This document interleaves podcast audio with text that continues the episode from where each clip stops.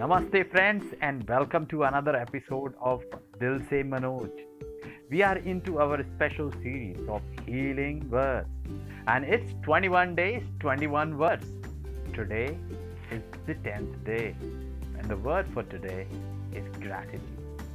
Yes, when you have gratitude towards what you have with you, you have a peaceful life.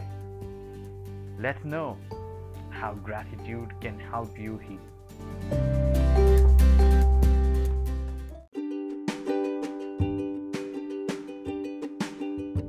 Gratitude.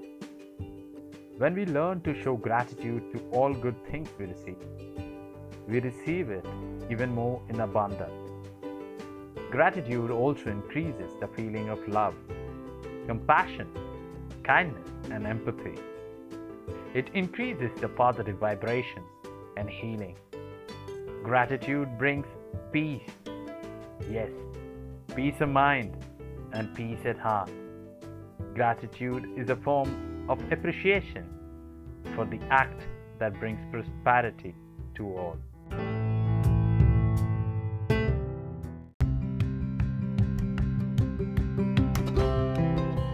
Gratitude is a very powerful tool that you have at hand. Yesterday, in our ninth episode, we spoke about praise and prayer to the divine. Yes, showing your gratitude towards the divine just before you go to bed at night is a very good practice. Yes, a gratified heart is content, is happy, and when you are happy, you are content. You give out positive vibration. You start to love things that are at your possession.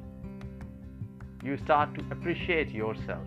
You start to appreciate people around you. That is how powerful gratitude is.